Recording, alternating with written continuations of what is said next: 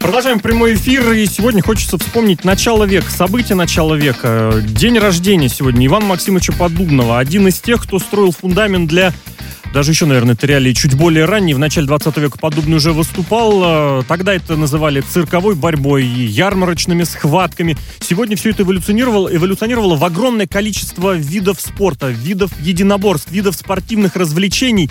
Все это дело э, за, э, у нас в стране подается по-прежнему как борьба. Подобный считается борцом, богатырем. За океаном же и на Западе Ивана Подобного считают одним из основателей того, что сегодня выросло в профессиональный рестлинг. Профессиональный рестлинг бывает разный, многие с ним знакомы по тем трансляциям, которые в нашей стране были еще в конце 90-х.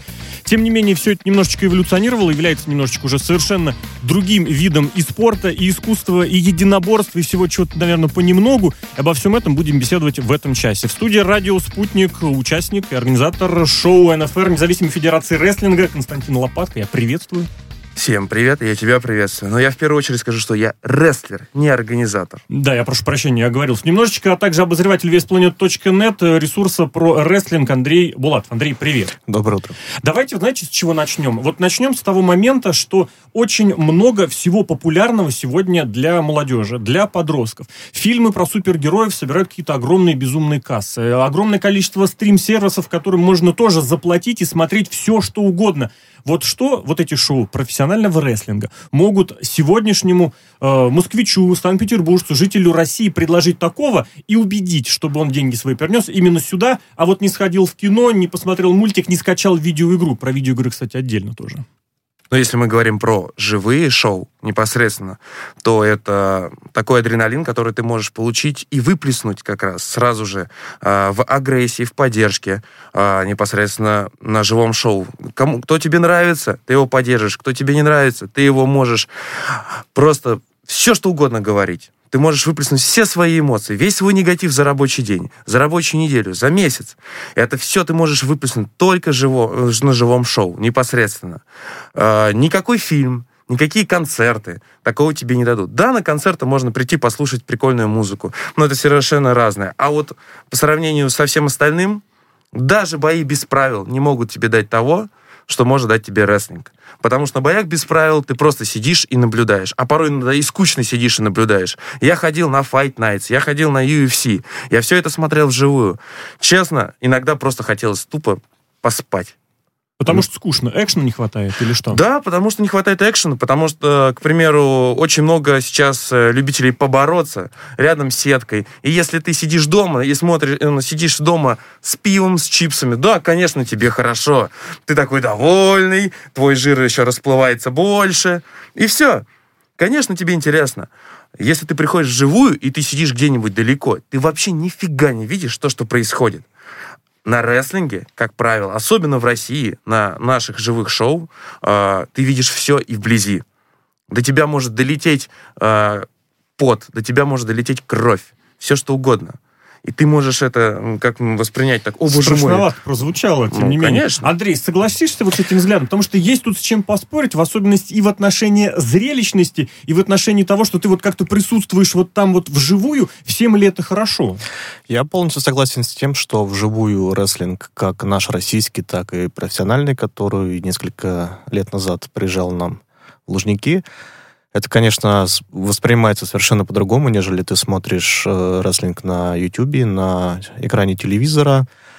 Вживую это, конечно, гораздо больше увлекает тебя, вовлекает непосредственно в процесс шоу, потому что в хорошем рестлинг-шоу участвуют не только рестлеры, не только ведущие, но и с какой-то стороны зрители должны показывать не только реакцию, но и даже вовлекаться в некоторые элементы шоу. По крайней мере, по моему опыту, я паре раз даже физически поучаствовал, скажем так. А нет ли здесь вот этого, как сказать, все-таки заимствования, которое идет из футбола, из других видов спорта? Потому что, ну вот, э, британская традиция скандировать, петь, все это дело распространяется, но это в первую очередь как это вот, вот заимствованное. То есть уже вторичечка, и за этим-то как раз, за участием, я не знаю насчет, что имелось в виду под физическим участием, но покричать, поскандировать, помахать руками, помахать плакатами, это же прекрасный футбол, и хоккей. А, физическое участие, я имел в виду то, что пару раз мне приходилось э, немножко ловить рестлеров, которые вылетают в зрительный зал. Опять же, такого на ММА вряд ли будет. Ну, ну если только не матч Хабиба. Да, да, да, хотел сказать. Вот, и также один раз с меня сорвали маску, поэтому, собственно, я без нее сегодня пришел. Вот.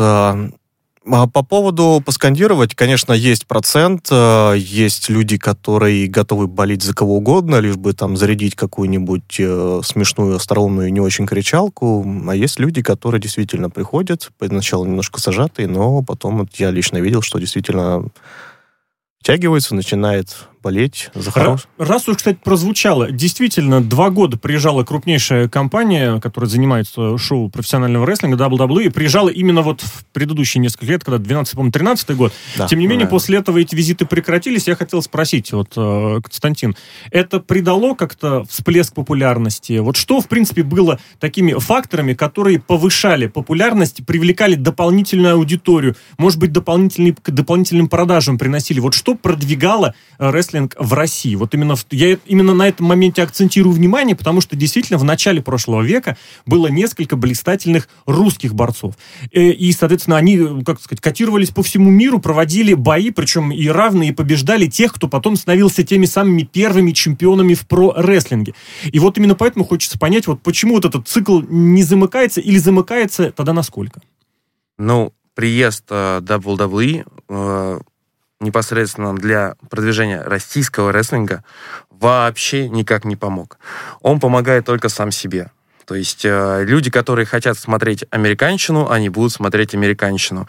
И люди, которые будут, ну, фанаты непосредственно WWE и вообще зарубежного рестлинга, они всегда говорят о том, что говорили до этого мы сейчас, а преемственности, о взаимственности и так далее, о вторичности даже. У нас в России всегда пытаются найти вторичность. Когда у нас говорят там, ой, Fight Nights — это клон UFC, только дешевле и в, и в России.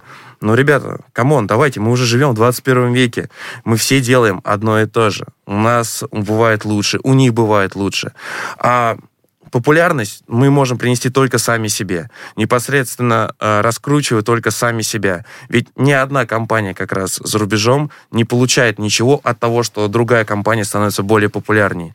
Наоборот, как раз э, то, что если компания большая проваливается, как, к примеру, у WWE ушло с российского телевидения, mm-hmm. и это как раз дает минус для всех. Плюс нам он не дает. Плюс нам давал только, когда мы непосредственно были на 7 ТВ. И это как раз давало большой плюс. Была а, узнаваемость и популярность. А вот тот момент, что в принципе то слово рестлинг было таким обиходным, ну как это сказать, больше людей вот этих среднестатистических, тех самых, которые выбирали, на что потратить полторы тысячи рублей, условно говоря, сходить там на малую арену или дворец спорта, куда они приезжали в Лужники, или потратить их, не знаю, на Кидзанию или Кид-Сити. Они шли на этот самый рестлинг, и определенный процент, в конце концов, потом что-то для себя выносил. Возможно, то, что-то приходил. Вот в этом смысле популяризации не происходит ли? А, популяризация идет. Самое э, такое единственное, что у нас сейчас э, в наши года непосредственно люди стали немножко ленивые, потому что, к примеру, есть люди, которые знают, что такое рестлинг, им нравится такой вид, как, ну, вид развлечения, как рестлинг, но им впадло посмотреть, что такое есть и в России, в двух крупнейших городах, к примеру, да, а, им не впадло просто посмотреть, что идет там условно по телеку, но если они хотят э, для себя чего-то большего, им нужно прям принести на блюдечке. То есть вот нужно рекламу показать им mm-hmm. прямо вот в лоб и сказать, вот приходи, будет так же круто. Тогда они, может быть, придут. Чувствую немножечко накипевшее. Не, не смысле... накипевшее, просто а, объясню. Это на полном серьезе. А, на последнем нашем шоу, которое прошло вот в субботу 21-го, у нас был спецведущий Петр Гланц. Как оказалось, он знает, что такое рестлинг. Ему нравится такая вещь, как рестлинг. Он был с удовольствием э, рад, когда... Он был очень рад, когда мы его привлекли на наше шоу. Но мы спросили, а ты знал, что мы существуем? Он говорит, нет, ребят, честно, я не знал.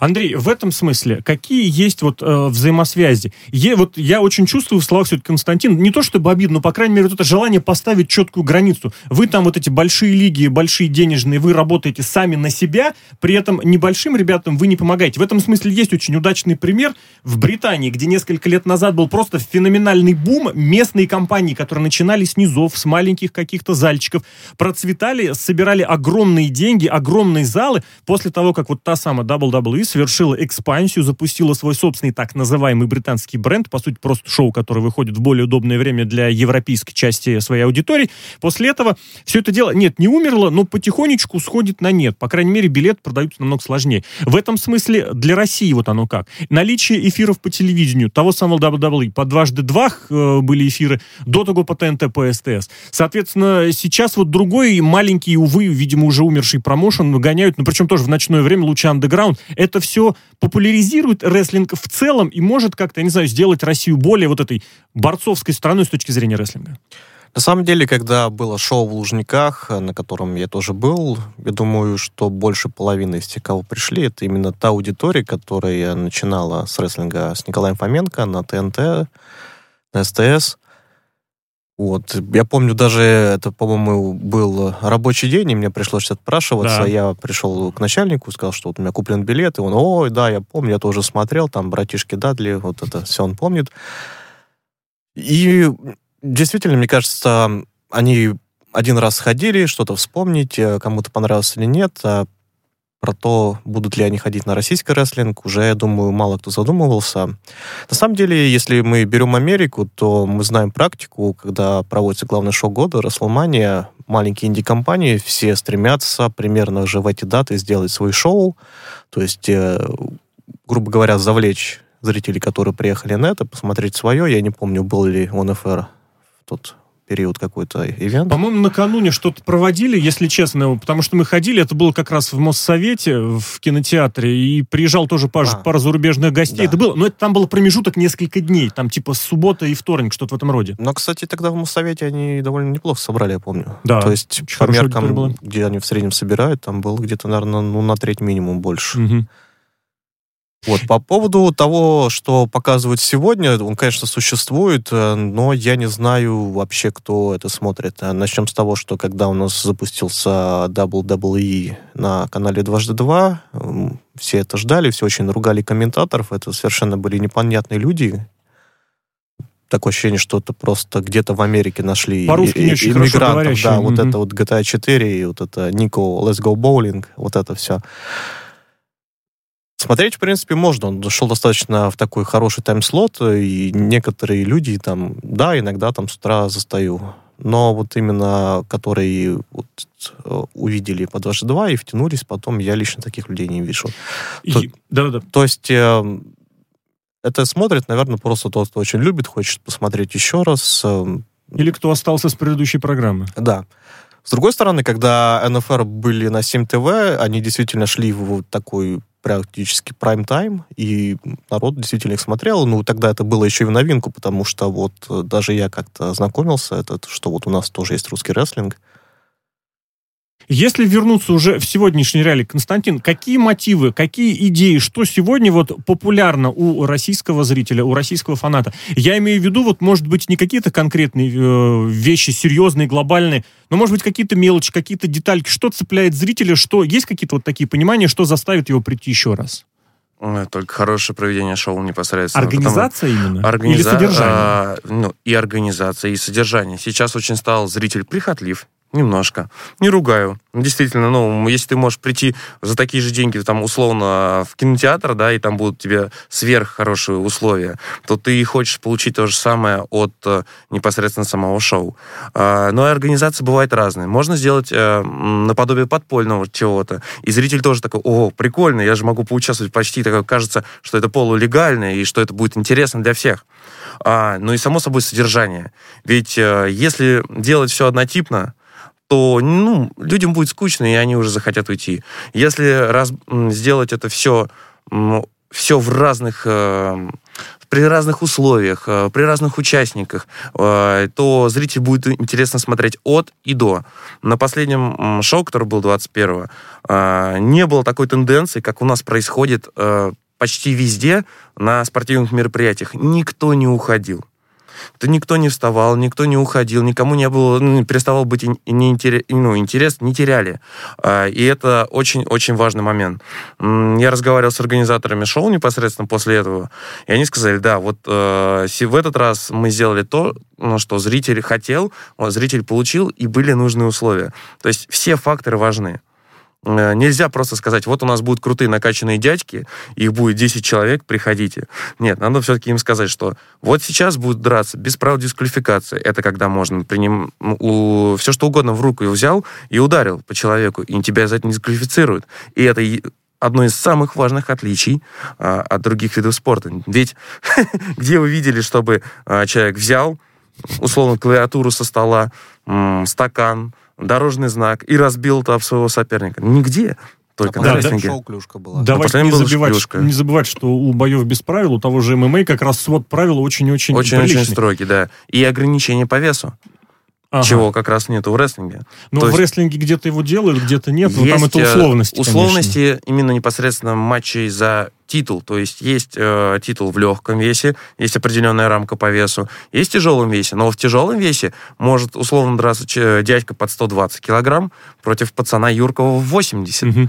И То это зрители, граница открыта. Да, и это зрители будут смотреть. И это будет им интересно. Ведь на самом деле я смотрел самый первый шоу UFC это было очень интересно, когда была разница в весе огромная, и когда люди не только просто боролись, а они думали, как мне надо, как я смогу превозмочь своего соперника, чтобы его повалить. Ну и один из самых знаменитых матчей продлился там чуть не несколько часов, и все это время борцы лежали в портере. Андрей, а со стороны, вот из зала, что все-таки важнее, вот со, с точки зрения вот того самого придирчивого зрителя, ну и еще и обозревателя, содержание или организация? Все-таки я ну, не буду скрывать, одно дело, когда действительно проводится в каком-то, ну, полуподпольном помещении, в каком-то там огороженном, э, как это сказать, э, полотнами кусочки э, Дворца культуры. А другое дело, это когда красивый зал, вроде Крылья Советов, шикарнейший зал, феноменальный зал.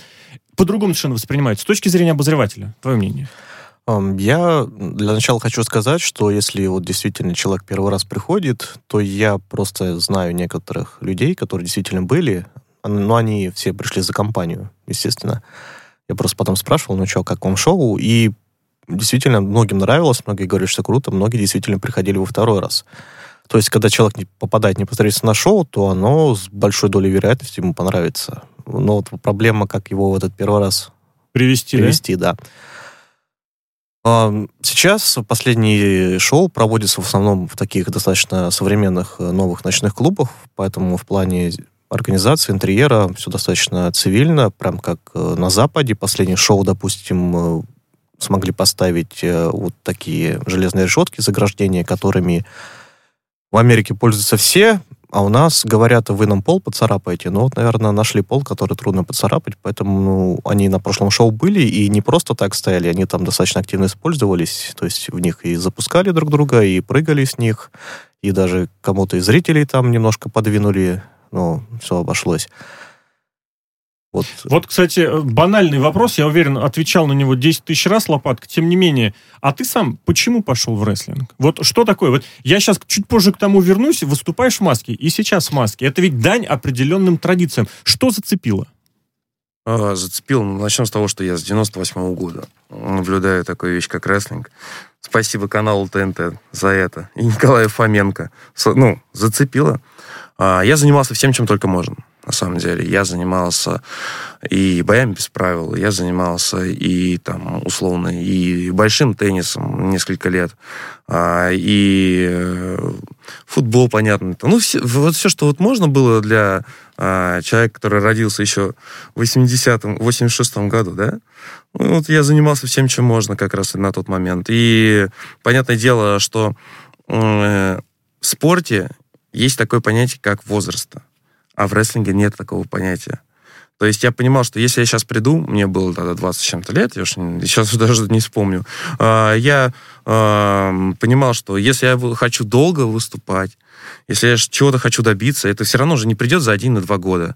Вот. И понятно, где, где мне в 40 лет, условно, в будущем, да, где я еще смогу проявить себя, в каком виде спорта. Да ты, извините за выражение, нафиг никому не нужен уже в этот момент. Ну как же керлинг? Ну, керлинг. Последние Олимпийские игры, где такие тетушки в возрасте выступали. Керлинг стал популярнее, э, стал популярнее там некоторых видов спорта только недавно. Да и то, я думаю, что в России даже мы со своей небольшой аудиторией собираем больше, чем ага. соревнования по керлингу. Вот. Условно, я не гнался за популярностью. Мне, наоборот, хотелось попробовать себя. Я пришел, мне было тяжело. Я занимался 9 месяцев, чтобы только мне дали... 9 потом... месяцев? 9 месяцев, да. А, чтобы мне только дали возможность выйти на ринг. Я добился этого, и, само собой, я решил потом, что я не хочу этой дешевой популярности, которая многие думают, что вот вышел на ринг, ты получил популярность. Я делал маску. Ребята, вы не знаете, как я выгляжу. Я выступаю больше 10 лет, и вы до сих пор не знаете, как я выгляжу. Может быть, знает только местная сейчас охрана, которая меня пропускала. Мы заказали специальный пропуск э, в маске, если что. Да. А вот сегодняшние, сегодняшние ребята, сегодняшние новички, они откуда приходят? Вот они какие? Потому что ты, ну, ты парень не маленький. и Тебя можно, как сказать, испугаться, что в маске, что и без маски. Сегодняшние ребята какие приходят? Они побольше, поменьше, откуда? Из борьбы, из спорта, из тенниса, опять же. А, Сегодня приходят из э, всех видов спорта, абсолютно из всех, и даже некоторые, можно извиняюсь за выражение, домосерии. То есть люди, люди некоторые могли просто тупо сидеть дома и решили, блин, я хочу поменять что-то в жизни. Ради этого там, он может переехать даже из другого города непосредственно в Москву, чтобы начать заниматься рестлингом. И есть такие. На последнем у нас наборе новичков одна девочка приехала из Волгограда только ради того, чтобы попробовать себя в рестлинге.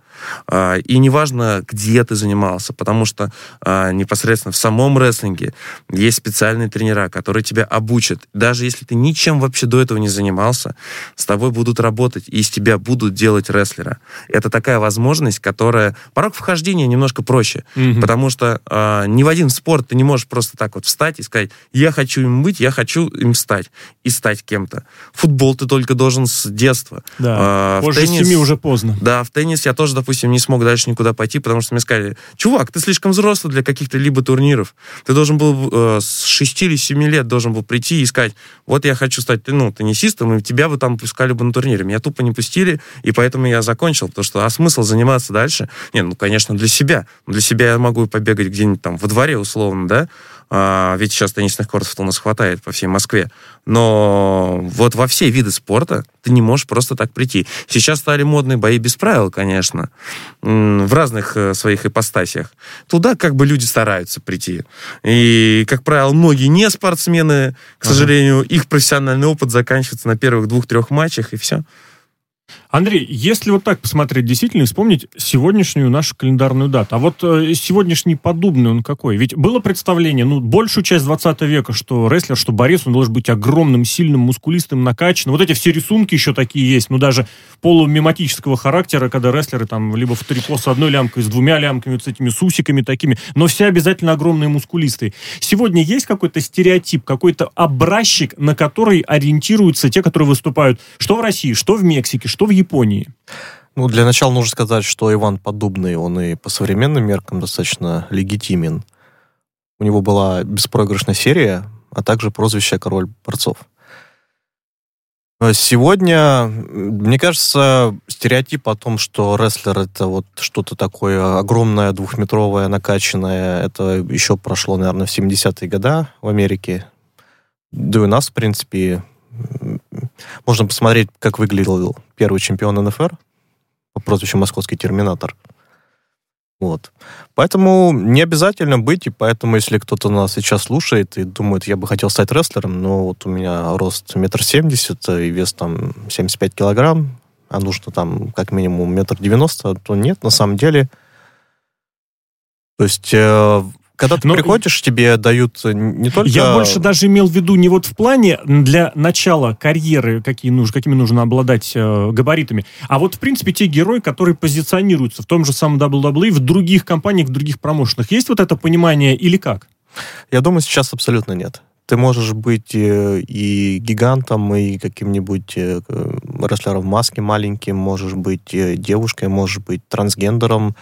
Сейчас как бы для любого зрителя есть любой гиммик, любой персонаж, который будет ему интересен как с точки зрения непосредственно внешнего вида, поведения, так и с точки зрения навыков, атлетических приемов Так, а персонаж. можно что-нибудь одно, что-нибудь самое главное выделить? Что Самое- вот должен быть самое вот главное, чтобы у человека, вот вне зависимости от габаритов, чтобы у него получилось? Самое главное это понимать, чем вообще ты хочешь заниматься, и понимать, что именно ты делаешь на ринге. То есть, э, действительно, очень отличает уровень от э, начинающих до профессионалов, это понимание непосредственно не только как вести матч, а еще и посматривать на зрителей. То есть, э, когда к нам приезжали иностранные рестлеры из Японии, из Америки, действительно можно было увидеть, что они прям обучены вот как чуть ли не как собака, вот краешком уха где-то в углу начал человек за него болеть. Действительно это подхватывает, потому что если просто сидеть, вот э, все будут с руками смотреть, то, естественно, как бы ты ни выкладывался, хороший матч, который зрителю понравится, будет не так легко провести. Очень много всего здесь, получается, выходит на первый план. Тут и инклюзивность, тут и возможность заниматься этим вне зависимости от возраста, пола и своих каких-то других интересов. Продолжим про рестлинг после выпуска новостей о борцах современности, о том, во что эволюционировали ярмарочные схватки, цирковые схватки начала прошлого века. Мы беседуем в этом часе к 21 к 20 к 21 веку это все стало называться про рестлингом, называться стало, естественно, пораньше. Тем не менее, активно это присутствует во многих странах, приносит неплохие деньги там, где это пытаются монетизировать. Собственно говоря, компания WWE одна из главных, одна из основных, если не единственная, которая этим занимается, обладает капитализацией в несколько, я даже не знаю, кстати, уже, наверное, миллиард долларов-то там точно есть. В любом случае, в Россию они не, в Россию они не приезжают, но в России есть своя федерация, независимая федерация рестлинга. Один из участников шоу, который у нас сегодня в студии, Константин Лопатко. Кость, привет еще раз. Еще раз привет. Также обозреватель vsplanet.net Андрей Булатов. Андрей, приветствую. Привет, привет. А вот смотрите, э, ближе к концу первой половины программы программ подошли вот к тому, какие они сегодняшние современные герои. Выяснили, что шоу рестлинга инклюзивное шоу, там не обязательно обладать какими-то, э, ну, иметь в 100% какие-то габариты или какую-то внешность, или какие-то умения для того, чтобы стать популярным. А вот у нас вопрос, тем не менее, пришел, кстати, э, к трансляции. А почему в мейн-ивентах, в главных событиях постоянно одни и те же люди? И ведь действительно, если здесь посмотреть, ключевые ведущие рестлеры НФР – это те ребята, которые, ну, собственно говоря, вот уже лет, наверное, по 10 там выступают. Это нехватка молодых кадров, это недоверие или это желание сделать ставку на уже вот на то, что проверено, на то, что работает? Ну, я начну с того, что у нас не каждый раз а, в главном матче только одни, как скажем, старики, да, те, кто уже давно, а, подпускаются туда, и уже ребята, которые там, условно, год-полтора а, дебютировали, просто это надо подпускать потихоньку. А, объясню, есть разные вещи еще в плане того, что все, кто сейчас в главных событиях, они дерутся не только в России, они выступают еще по разным странам. И, понятное дело, колоссальный опыт. И э, бывают разные условия. У нас бывали такие ивенты, когда непосредственно э, перед самим уже шоу человек только прилетал из другой страны, и понятное дело, если вы, против него выйдет там недавний дебютант, он на фоне него может потеряться, и, ну, испортить он событие, он испортить может шоу. Я не говорю, что мы, у нас ребята могут что-то испортить. Мы с вами сейчас доверяем. У нас э, э, в этом году в главных событиях участвовали реально ребята, которые дебютировали даже год назад. То есть они набираются опыта, они набираются популярности. Хорошо, Костя, а где вот те, кто набирались популярности к четырехлетней давности, к пятилетней давности? Вот эти ребята, где в итоге они оказались? А многие ушли. Ушли. А почему? Личные, что-то личное. У кого-то появился ребенок, и он сказал, ребят, ну все, у меня как бы сейчас вот есть э, ребенок, мне сейчас вот не до выступлений. Угу. Э, у кого-то есть свои жизненные проблемы. Есть люди, которые там э, обманывали, там, на какую-то сумму Без внутри, коллек... внутри ага. коллектива, да, и потом исчезали. Это же тоже люди, которые были вот э, готовились и которые уже шли и, и были даже там. Есть люди, которые просто вот резко, они меняли свою жизнь, переезжали в другой город и исчезали. То есть они исчезали вообще. То есть сейчас мы их даже ну, не видим, не слышим. Есть люди, которые заканчивали из-за травм. Да, не стоит об этом забывать, как бы ни говорили, насколько постановочными, насколько искусным там или фальшивыми, и разные слова употребляются, не называют э, бои, травмы, которые получают рестлеры, абсолютно настоящие. Я, кстати, немного добавлю, вот со стороны человека, который как зритель сейчас у НФР, вот который текущий набор достаточно сильный. Те, которые уже выходят на ринг, которые сейчас готовятся? выходят, вот который как был раз до него. Спросить, кто из новых впечатляет, кто сейчас вот за кем стоит последить, может быть, поискать в соцсетях, может быть, посмотреть на видео. Да, просто закончу немножко угу, мысль, да, который вот был до него, который, по-моему, 2014-2015 год, сейчас, по-моему, нет никого. Но вот, который вот действительно, наверное, Отправлю Дмитрий Орлов, который сейчас травмирован. О, один из лучших, кстати. Да, но он по сюжету его вроде сейчас он нет. не по сюжету, он по травме. А, по травме. То есть из того набора практически никого не осталось. Сейчас вот действительно я вчера буквально читал материал э, неплохой. Там было пять рестлеров НФР, которые вот сейчас достойны того, чтобы бороться за главный титул. Действительно, двое в этом списке это были из этого набора. Вот. Давай назовем уже, в конце концов. Первый человек, да, первый, наверное, на кого стоит обратить внимание с моей точки зрения, это рестлер по имени Александр, который начинал с гиммика охранника, я не помню уже кого, с кем он вместе ходил. Охранник, охранник. На Да. тот момент он был э, у нас генеральный менеджер Лео, и он его при- был охранником. Просто Александр. Просто Александр. Пока да, как сказали, пока на фамилию еще Не наработал. не наработал. Но тем не менее, вот даже по прошедшему в прошлые выходные шоу уже можно понять, у него поменялась музыкальная тема, и он пози- позиционируется сейчас как один из таких э, главных новичков молодых Мгм. фейсов. То есть, ну, это для тех, кто не знает, это значит хороший рестлер, добрый. При этом он действительно, у него достаточно такая примечательная внешность. Это большой татуированный парень, который, тем не менее, очень круто вылетает за ринг. Э, То есть вот на прошлом шоу действительно он очень показывал классные именно приемы. Именно... То, что очень ценится в любом спорте, наличие и габаритов, и ловкости, которая этими габаритами, ростом, весом никак не скрывается. Да, с другой стороны, тоже а, вот из того, кого почитать в соцсетях, за кем последить, это тоже рестлерша, которая зовут Кейси. Она тоже относительно недавно выступает. Она действительно противовес очень такого миниатюрного, но при этом действительно проводит действительно интересные матчи, имеет яркий внешний вид, имеет действительно узнаваемый уже Мгм. персонаж, и з- новые зрители действительно приходят, некоторые даже, я знаю, вот именно одного человека, который вот узнал где-то, посмотрел в интернете, и ему стало интересно, он пошел посмотреть вживую. На YouTube-канале или в социальных сетях вестplanet.net можно посмотреть интервью как раз с Кейси, как раз Андрей, собственно говоря, его взял. Да, можно да. посмотреть, можно почувствовать, ну, как сказать, вживую, что называется, без вот этих вот, как сказать, боевых ограничений, может быть, дополнительной ответственности шоу, можно посмотреть, как отвечать на Да, вопросы. потому что тоже был такой период, когда в НФР изначально было женское чемпионство, достаточно давно, в те же времена, когда они были на Матч ТВ, но был период, когда не осталось девушек вообще. А вот, кстати, из этого, Андрей, я прошу прощения, Да. подключить хочу вопрос как раз тоже через соцсети. Девушек ли больше стало, которые хотят заниматься рестлингом, чем было раньше? Почему стоит спросить? Потому что вот это движение, ну, феминизированное такое, где-то чрезмерно, оно сейчас действительно захватывает весь мир. Везде вот эта феминизация, а как в, и в профессиональном рестлинге в большом заокеанском это тоже есть, как у нас в стране? У нас все хорошо в этом плане. Вообще, на самом деле, у нас из э, в года в год стабильно много девушек хочет попробовать себя в рестлинге. Просто, к сожалению, если а, порой иногда бывает мужики более упертые, Ага. то девушки иногда могут там надломиться, сломаться, депрессия и так далее. К сожалению, это вот, ну, от этого никуда. И поэтому не все доходят до дебюта, или не все долго могут продержаться. Сейчас вот у нас есть, да, девчонки, которые вот э, правильно сказали, что это Кейси, на которую стоит, ну, все обращают внимание, она востребована не только в России, она сейчас выступает и во Франции, и ездила в Сингапур, была там чемпионкой.